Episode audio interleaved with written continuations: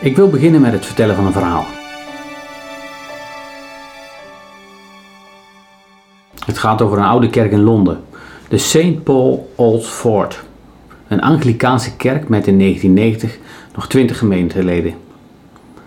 Er was al jarenlang geen geld voor onderhoud en op een gegeven moment was het dak ingezakt en mochten er geen mensen meer naar binnen. Toch waren de gemeenteleden ervan overtuigd geraakt dat God nieuwe plannen had voor een oude, schijnbaar afgeschreven kerk. Ze geloofden dat het desolate gebouw op een dag weer opnieuw in gebruik genomen zou worden.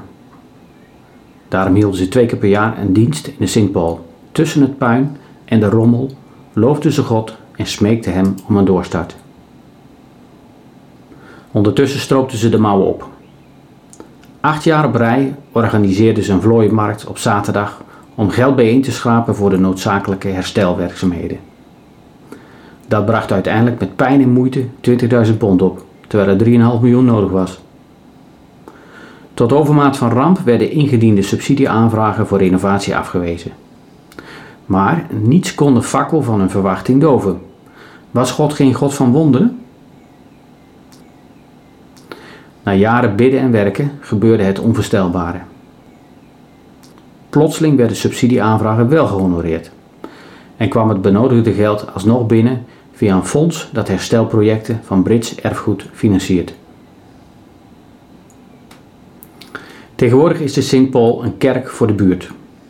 De houten deuren zijn vervangen door glazen schuifdeuren die veel gasvrijer ogen. In de kerk zit een café dat door de gemeente gerund wordt. De kerk heeft verder een mini-voedselbank.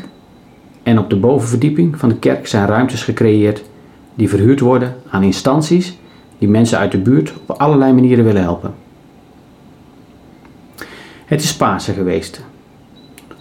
Pasen gaat over de opstanding van Jezus. Doodgaan en weer opstaan. De voorganger van Sint Paul zei het volgende. Kijk eens goed om je heen. Dit gebouw getuigt van Gods trouw. Kijk wat God in ons midden heeft gedaan. En verwacht dat God meer zal doen. Omdat we nooit mogen vergeten waar we vandaan gekomen zijn, hebben we hier en daar beschadigde muur zo gelaten.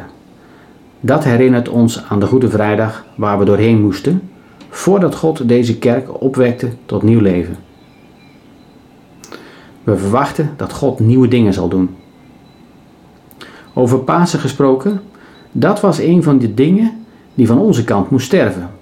Een te smalle kijk op wie God is en wat hij kan doen. God is altijd groter ook groter dan onze problemen. We stellen onszelf de vraag: zijn er dingen die we doen die misschien wel moeten sterven, omdat ze niet passen bij ons als christen? Wat moet er sterven? Is een moeilijke vraag, maar help je vooruit. Sela, een muziekgroep die eigen tijdse kerkliederen maakt, heeft er hier een lied over gemaakt. De tekst van het lied is gebaseerd op Johannes 12, vers 24, waarin Jezus zegt dat een graankorrel die in de aarde valt moet sterven om vrucht te dragen. Ik leef door te sterven, door Jezus weg te gaan. Ik leef door met Jezus op te staan. In het lied wordt gezongen: Ik leef om te sterven door Jezus weg te gaan. Ik leef door met Jezus op te staan. Jezus achterna. Sela zingt, zijn weg leidt naar het leven, maar ook langs Golgotha. Daar leer ik los te laten, zoals Jezus heeft gedaan. Daar sterft mijn oude mens om met hem weer op te staan.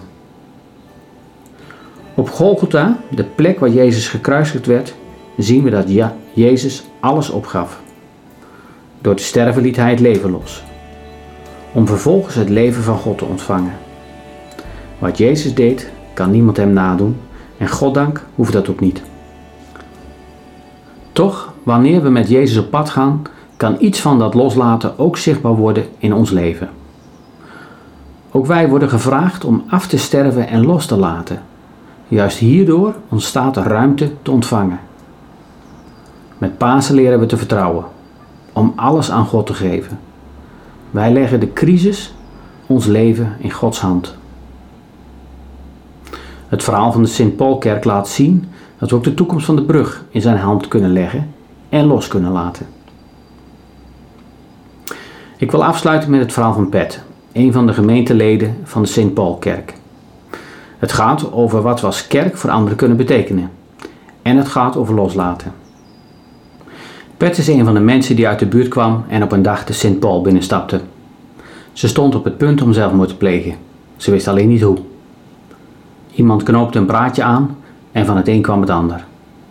Ze kwam regelmatig, sloot zich aan bij een Bijbelstudiegroep en herontdekte het geloof waar ze lang geleden afscheid van had genomen. Ze liet zich dopen en werd een geliefd lid van de gemeente. We ontdekten dat ze haar vijfjarig zoontje, haar enige kind, had verloren door een verkeersongeluk.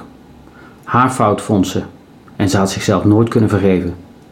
Ze was zelfs niet bij zijn begrafenis en gunde zichzelf geen rouw. Uiteindelijk hebben we hier een kleine herdenkingsdienst voor haar georganiseerd.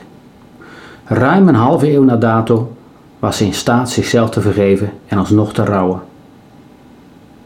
Op een dag ging Pet naar het ziekenhuis vanwege ademhalingsproblemen. Ze bleek kanker te hebben, vergevorderd. Ze had geen nabije familie of vrienden, maar vanuit haar ziekenhuisbed zei ze steeds tegen de artsen: Mijn kerkfamilie komt. In de uren voordat ze stierf, tien dagen later, zijn heel veel gemeenteleden nog langs haar gegaan om afscheid van Pet te nemen. Ze stierf met deze woorden op haar lippen: Ik ben zo dankbaar. Ik ben zo dankbaar. We missen haar nog steeds. Ik leef door te sterven, door Jezus weg te gaan. Ik leef door met Jezus op te staan. Ik leef door te sterven, door Jezus weg te gaan. Ik leef door met Jezus op te staan. Hij vraagt ons Hem te volgen. Ik ga Hem achterna. Zijn weg leidt naar het leven, maar ook langs Golgotha. Daar leer ik los te laten, zoals Jezus heeft gedaan. Daar sterft mijn oude mens, om met Hem weer op te staan. Ik leef door te sterven, door Jezus weg te gaan. Ik leef door met Jezus op te staan. Ik leef door te sterven, door Jezus weg te gaan.